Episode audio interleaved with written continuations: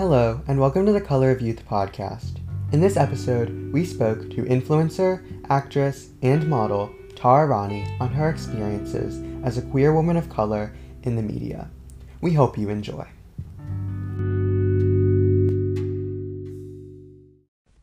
My name is Miguel Chiappetta, and I'm founder and co president of Color of Youth.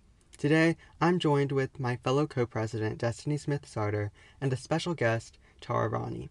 Thank you for being here, Tara. Could you start off by telling us a little bit about yourself and what you do? Hi, my name is Tara Raani. I am an actress, writer, and model.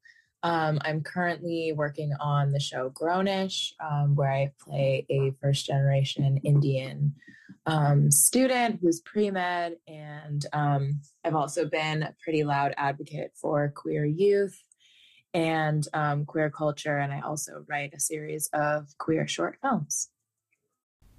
It sounds like you have a lot of different experiences and passions and interests. So I guess my first question would be was this what you always wanted to do? Did you always know you wanted to be an actor? Or is that something that you found a passion for later in life? Yeah, I've always been really interested in acting, um, pretty much since middle school or since elementary school, really. Um, I was always like writing little skits and sketches and performing them. And then I did um, speech in high school, which is where I really kind of came into my my performance bag. Um, I did humorous interpretation and dramatic interpretation. Something I found so impressive and so interesting about you is that you're a young person who's accomplished so much already so early in life. You know, you've been in Grownish, you're a TikTok influencer, and you've modeled in Vogue with your partner. These are things that a lot of young people can't say that they've done, so I would just love to get some insight on how you went from childhood, from having this passion for acting to where you are now? Yeah. Um, so I grew up with immigrant parents. Um, I kind of knew coming out of I knew coming out of high school I wanted to be in film. And what I was noticing when I got to college with a lot of students who were studying film was that they didn't necessarily have jobs after college.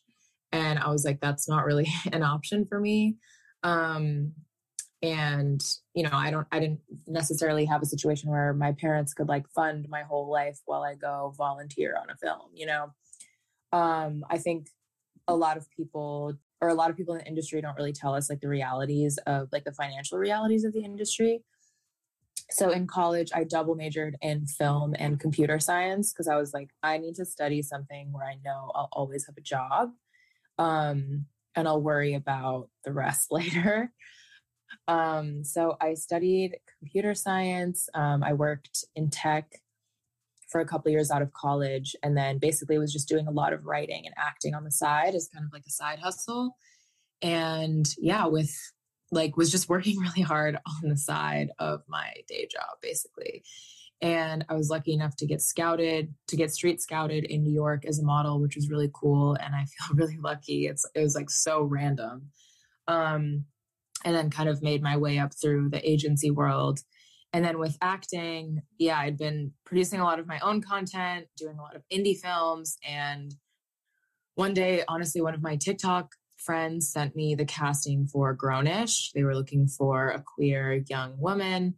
Um, for their new season. And so I applied, and here we are. wow. So you clearly, obviously, you wouldn't be able to plan being scouted off, you know, New York City streets. So I guess my question would be how did you adjust to that when that really modeling really wasn't in your plan initially? And what was that experience like? Yeah. So, I mean, yeah, you really can't plan for anything. That's a good question.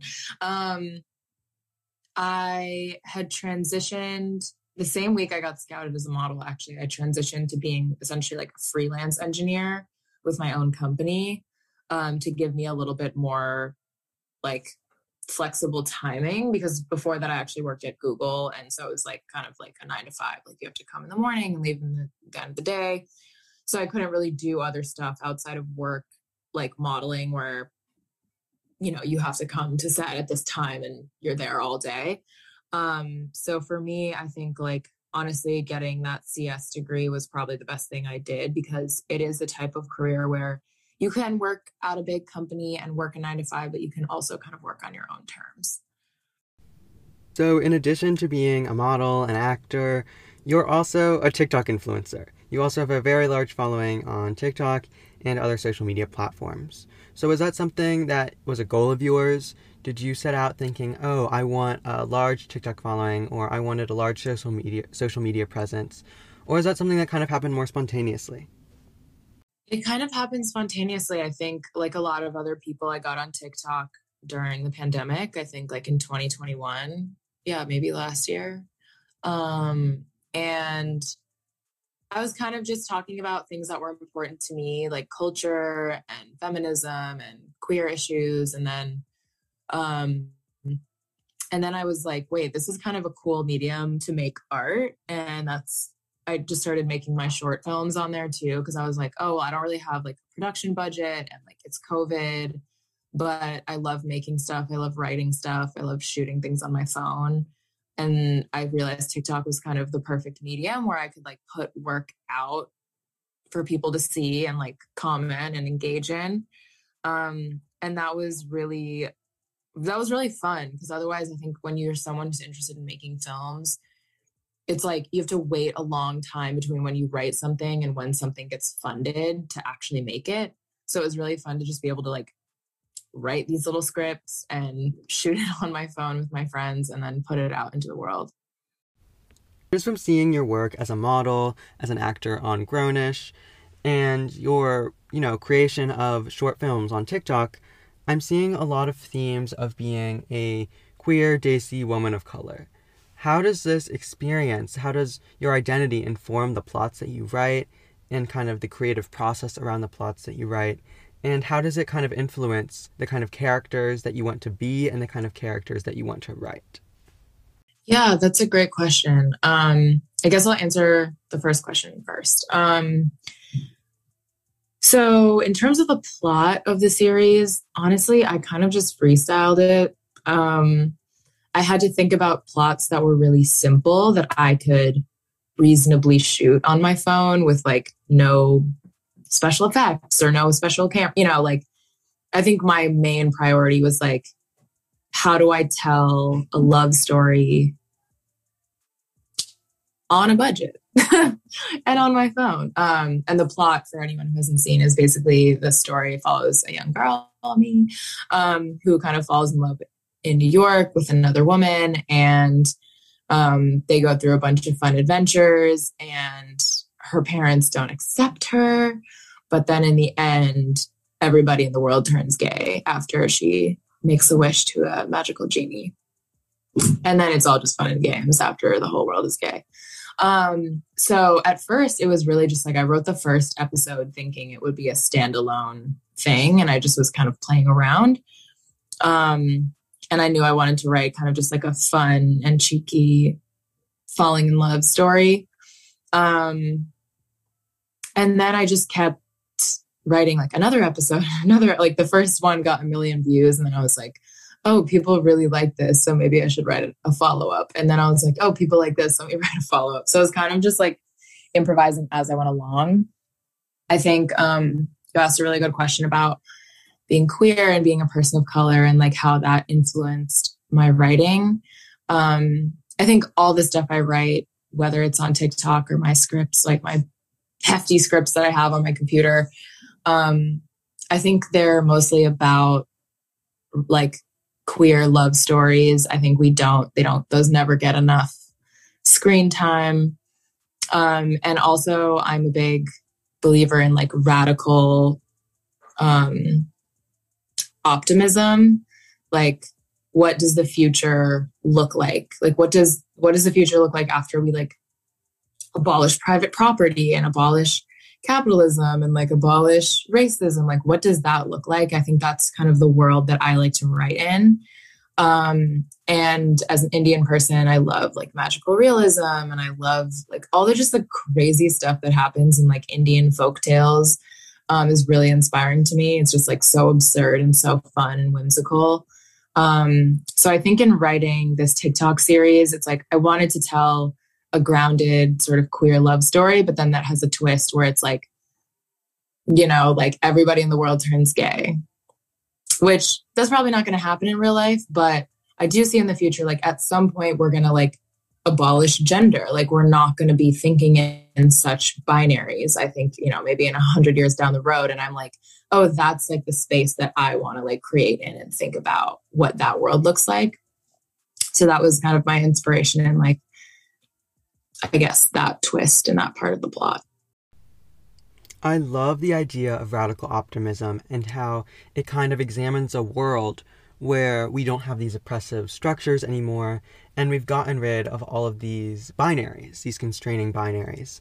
So, what I'm wondering is does your vision for the future impact the kind of work that you produce and the kind of things, the kind of projects that you get involved in? Yeah, definitely. I think I think about that a lot as a performer, especially like in my role in Grownish, where I'm playing a queer Desi character. Um, I want to like I think it's hard representing the group, of course. Like a lot of artists talk about that, where like you want to represent people, you want to represent your people well, but you also want to be like realistic. And in my case, like I also want to be like futuristic. Like I want this character to be aspirational for young queer people and young queer Desis. Um yeah, I don't know. I'm not sure I've like figured out the answer to that question. Of course, that's okay there's obviously it's difficult to kind of find that balance and to kind of find what's comfortable to you and what feels authentic. But I guess my next question would be you mentioned a lot about writing and you obviously are, you know, passionate about writing these short films that you publish on TikTok and whatnot. So is writing the next step for you, do you think? Is that something that you kind of see in the future? Is that the main goal? Or is right now your focus mainly on acting?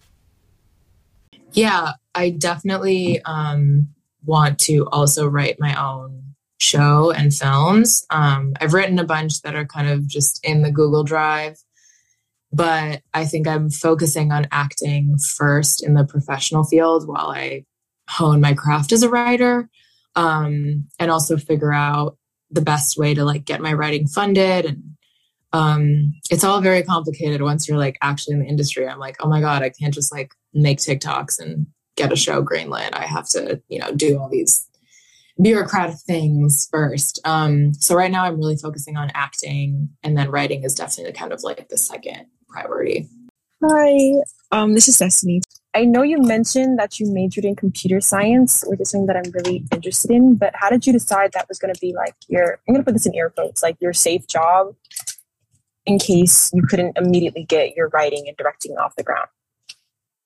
Yeah, I mean, at the time, I so I had interned at NBC um, in college and realized that the whole in like the television industry, like the cable industry, was kind of crumbling. Like the 30 Rock building itself was kind of crumbling, and you know, Netflix had taken over and Spotify had taken over all these streaming services that are essentially just tech companies, um, had really taken over the marketplace.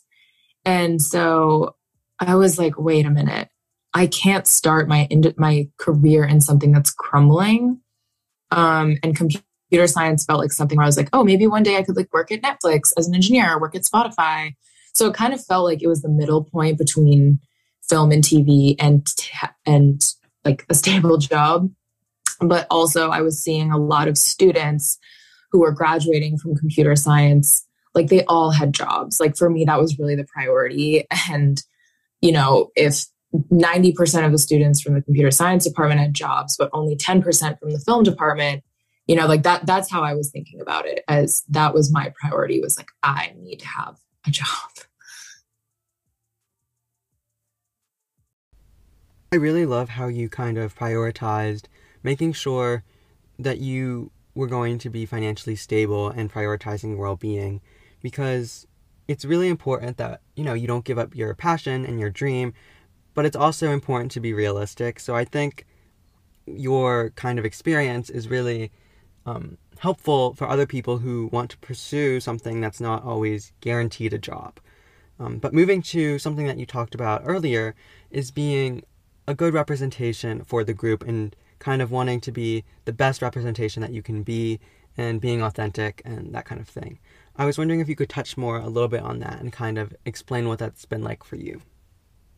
Yeah, um, I think representation is it can be a double-edged sword where um, yeah, on the one hand, because there are often so few of us, you know, various minorities in film and TV, we feel like we have this huge burden to be like the perfect representation of our community and our group. Um, and the other side of that is that, of course, no one's going to be a perfect representation of an entire group. Um, you know, unless you're stereotyping an entire group of people, like everyone's experience within a certain community is going to look different. And so, um, you know, even like my character and I, we have such different, we've gone through the world in such a different way, even though like we're both Desi, but we like almost have nothing in common. Um, and so as an actor, it's like you want to be truthful to your community and you want to represent them well, but you also want to be really truthful. Um, and I think that what it mean like what it means to me to be a good representation is like to just make sure that the writing feels truthful that if you notice something is off you know try and chat with the writers or the showrunner or the director to be like hey you know this seemed a little off to me you know stuff like that. Just having a bit of a, a dialogue as the actor with the team who's writing is good. And then also like if there's a difference between your character and who like your background to ask people in that community like hey like i don't know my character is doing this on the show like have you ever done that in your community or culture you know like just kind of talking to other people and um within your like even though they're within your community it's like we've also had different experiences so like just making sure that you're speaking with other people in your community and like hearing about what they've been through. You talked about having acted as a very different character than who you are. When you're writing, do you think you try to make characters that are much more dynamic than you, or not dynamic, but different? Or do you think you tend to have them stick closer to what you know and who you are? That's a good question. Um, I think every character that I've written has some relation to me. Um, there's always an element. Yeah, I'm like thinking of like, I mean, I've written so many characters at this point, but I think there's always an element of me or a previous version of myself or something that happened to me that I kind of like extricate from. Um, so yeah, I would say there's always something that's related to me, but I try not to write characters that are just like me.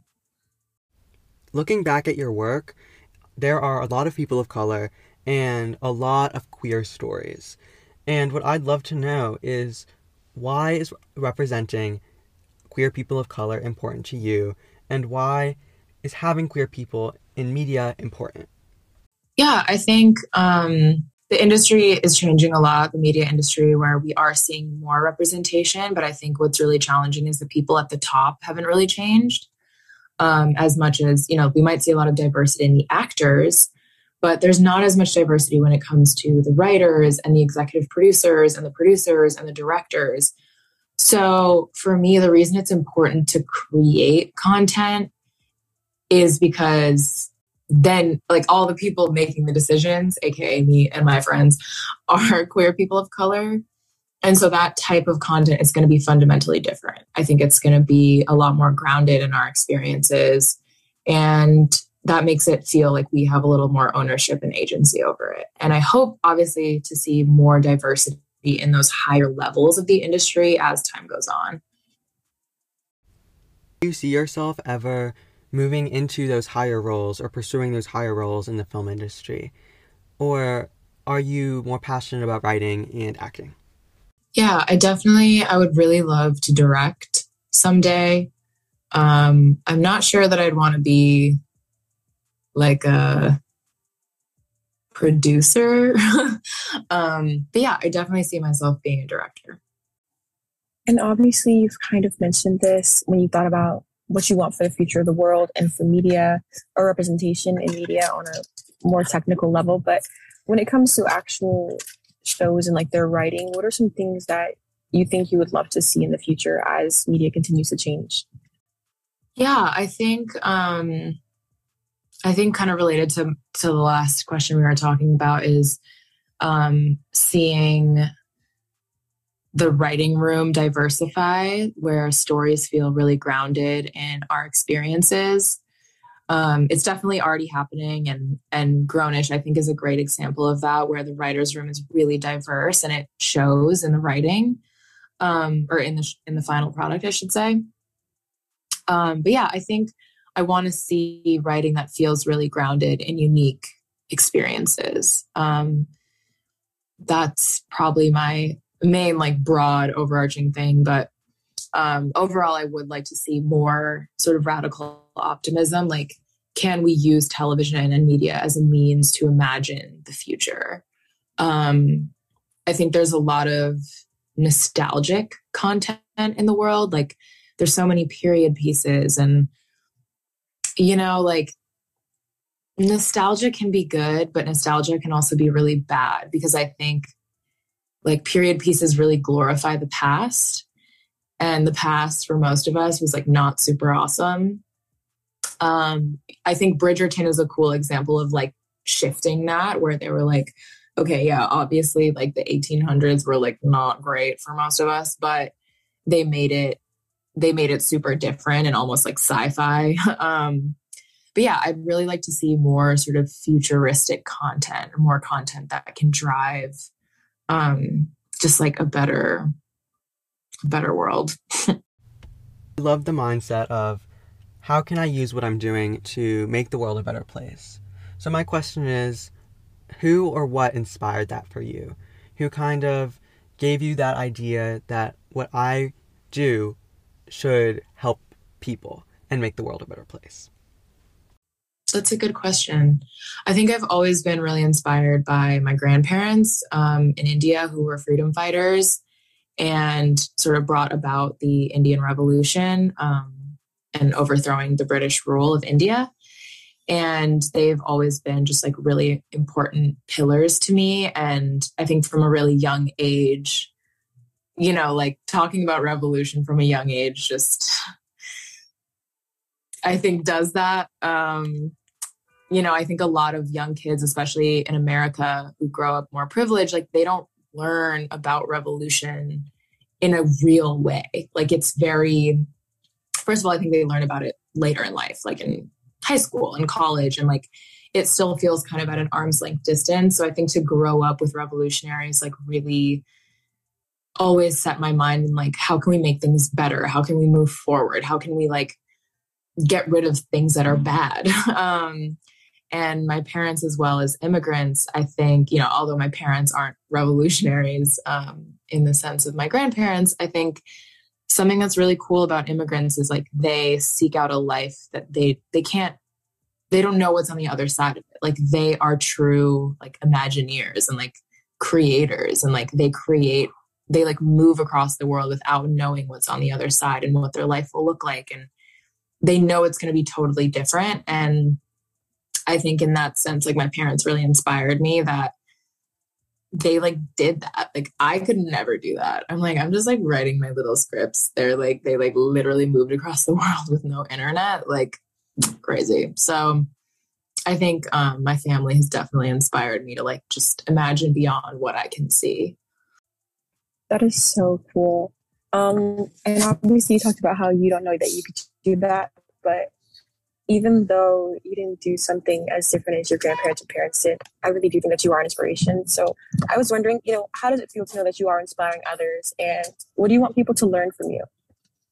Hmm, that's a good question. Um, it's definitely been like really beautifully overwhelming to get such a positive response um, from TikTok and Instagram of like I just get so many like queer youth who reach out to me all the time and um, both engage in my content, but also like individually reach out to me. And it feels really cool to be like that older sister figure that like I didn't have necessarily, like a queer older sibling who can kind of like help guide your thinking and um yeah, like it it's really like humbling and it feels really important and I think it's also like when I'm on set or I'm writing, it's like those are the people that I'm thinking about and like those are the people that I'm accountable to. And so for me that's like very grounding. What do you want people to learn from you?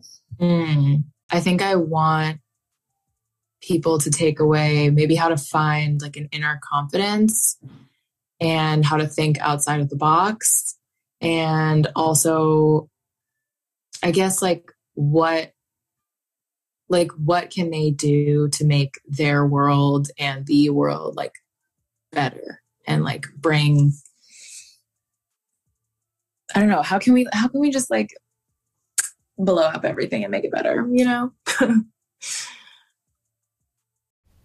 Like how you mentioned finding your inner confidence so my question is how did you find yours? How did you find your inner confidence?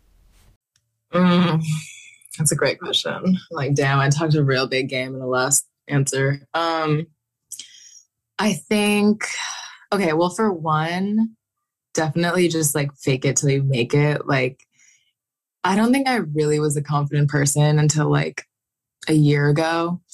Um, but I would just kind of like pretend to be.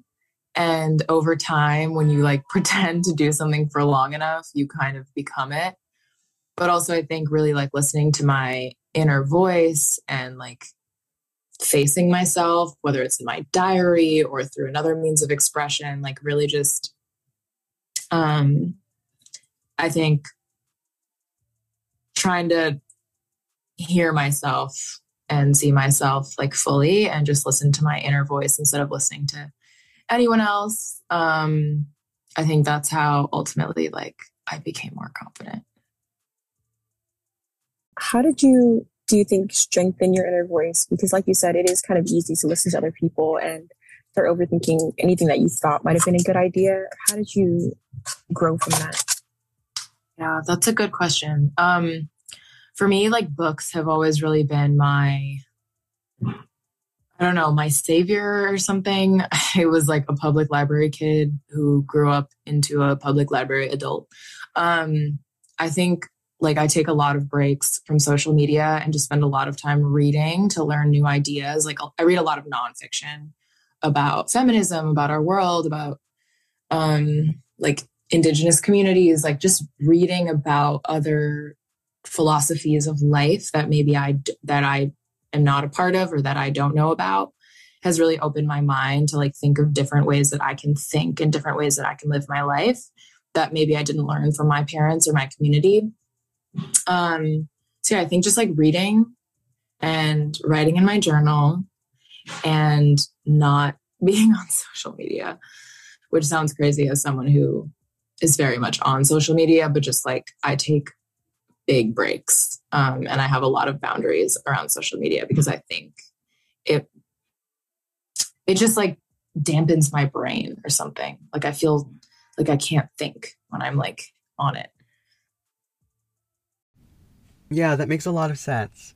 Well, Destiny and I both love reading and are really avid readers. So I have to ask do you have any book recommendations? Are there any books that have really blown you away that you think Everyone needs to read this. I'm trying to think of the name of the book I just read. It was so long. Okay, we'll skip that one. I'll tell you later.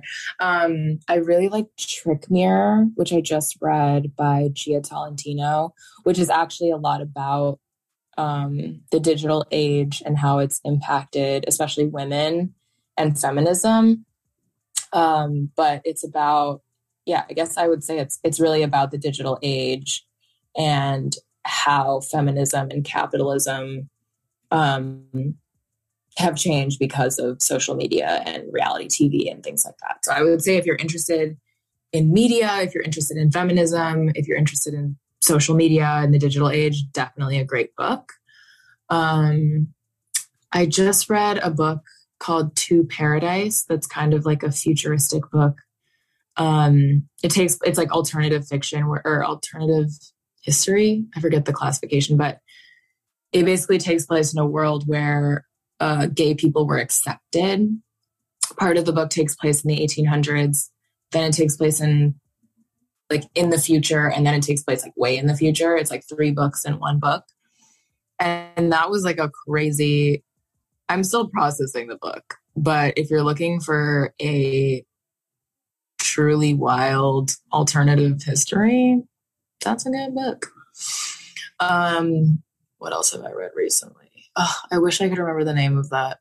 Oh, Duty Free Art. Art in the Age of Digital Something. Great. Just finished it, blew my brains out. It's also kind of about the digital age and um, how like our minds have changed, how the economy has changed. It's about fascism, it's about art, it's about time and space. Um, I'm saying a lot of words, and I probably sound like a head ass, but it's a great book. those all sound so interesting. I will definitely have to check those out after this.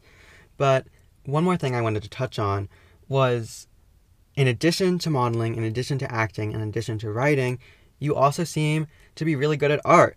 I was looking at your TikTok and I found, for example, that one table you made. So I would just love for you to talk about, you know, what does your art mean to you and why it's important? Yeah, I think again, I'm just really inspired by my culture.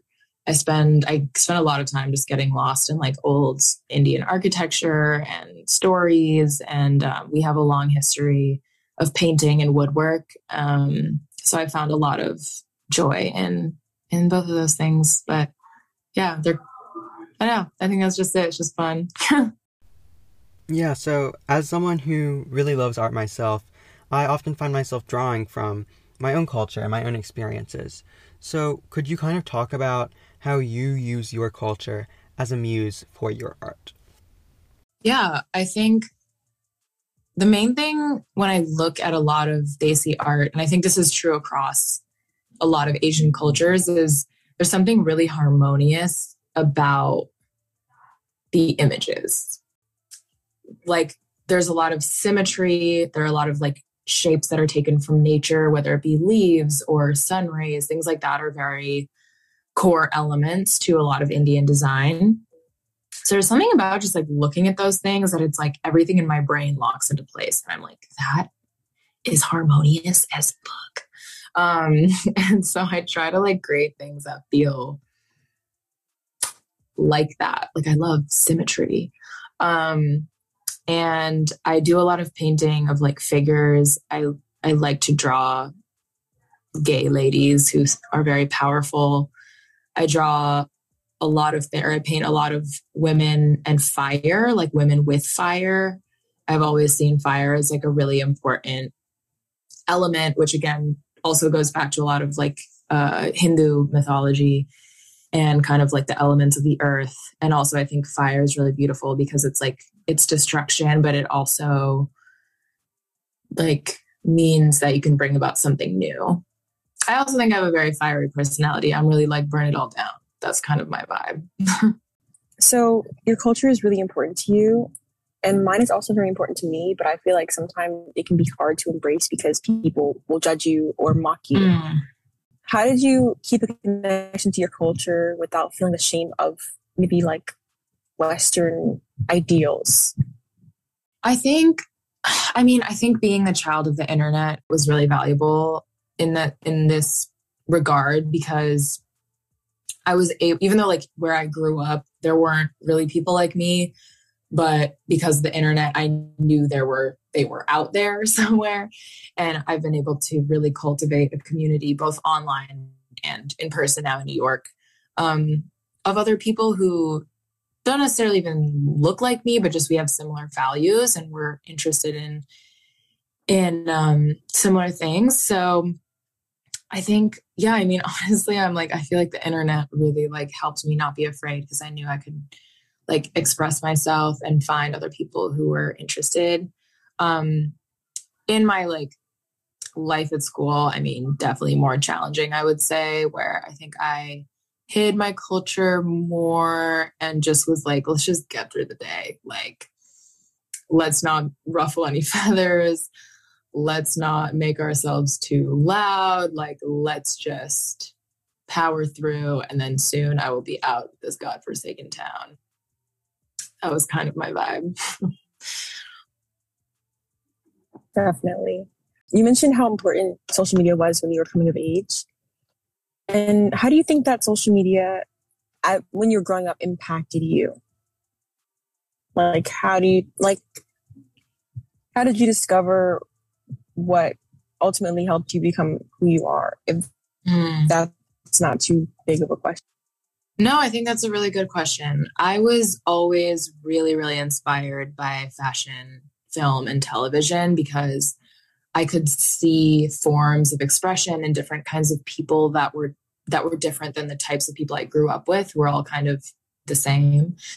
Um, not to stereotype them, but you know what I mean. Um, and yeah, I think those things helped me imagine like, okay, there's something outside of my town for me. Like I can't get it here. And again, I'm just gonna power through, you know, till I'm 18 and I can leave. Um, yeah, I think I think fashion was really cool because it kind of like it aesthetically breaks your conception of like what's normal and what's viable.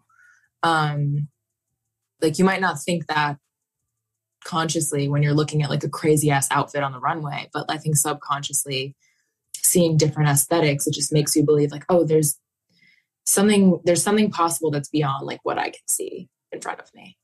Um so I think fashion was probably the most important thing for me growing up in terms of like what I was seeing in the media and social media. I would say, on the other hand, something that really was detrimental for me was seeing like all the girls in my town going out together. And it's like, you know, these are all white groups of people where it's like, oh, I will never be like them. I'm never going to get that invite. But I think the dichotomy of that is what made me powerful because I was like, you know what? I don't need to go to the Cheesecake Factory with you, Stacy. I am going to be in Vogue someday. and that's what I care about. So, to wrap things up, Color of Youth's audience is mostly, if not completely, young people. So, what advice do you have to those young people on living as a queer woman of color? I would first say always prioritize your safety and security. Um, I think there's a lot of pressure to come out. There's a lot of pressure to be unapologetically gay and loud. And I think first and foremost, like I hope that people take their security and safety first. Um, I know it's not always the best option to come out. It's not always the best to be out and proud. So I think definitely take your time and like just make sure that you have somewhere to sleep at night first. And Secondly, I would say if you do if you do feel secure and you feel safe and financially secure that definitely find your community, find your people that are going to support you emotionally. Um, growing up is like really hard. Like I'm still growing up and it's really hard. um, and the thing that holds me down is my relationships with with other queer folks and um, and other artists and people who are interested in having like strong relationships. Okay, so just to wrap it up, thank you so much, Tara, for coming on the show and for being our first guest on the Color of Youth podcast. It means so much. Your experiences, your story, your ambitions, your passions, your talents are all so incredible and so inspiring. So thank you, thank you so much for being on this show. Thank you. You guys are really awesome, and I'm really excited and this is like a great resource that I wish I had. So thank you so much. That means a lot. So again, my name is Miguel. I'm founder and co-president of Color of Youth, and today I was joined with Destiny Smith Sarter, co-president of Color of Youth, and actress, model, and writer Tara Raani. Thank you for listening.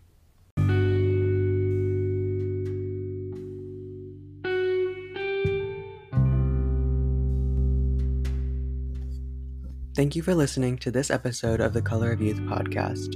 To learn more about Color of Youth and what we do, please visit our website at www.colorofyouth.org and follow us on Instagram at the Color of Youth.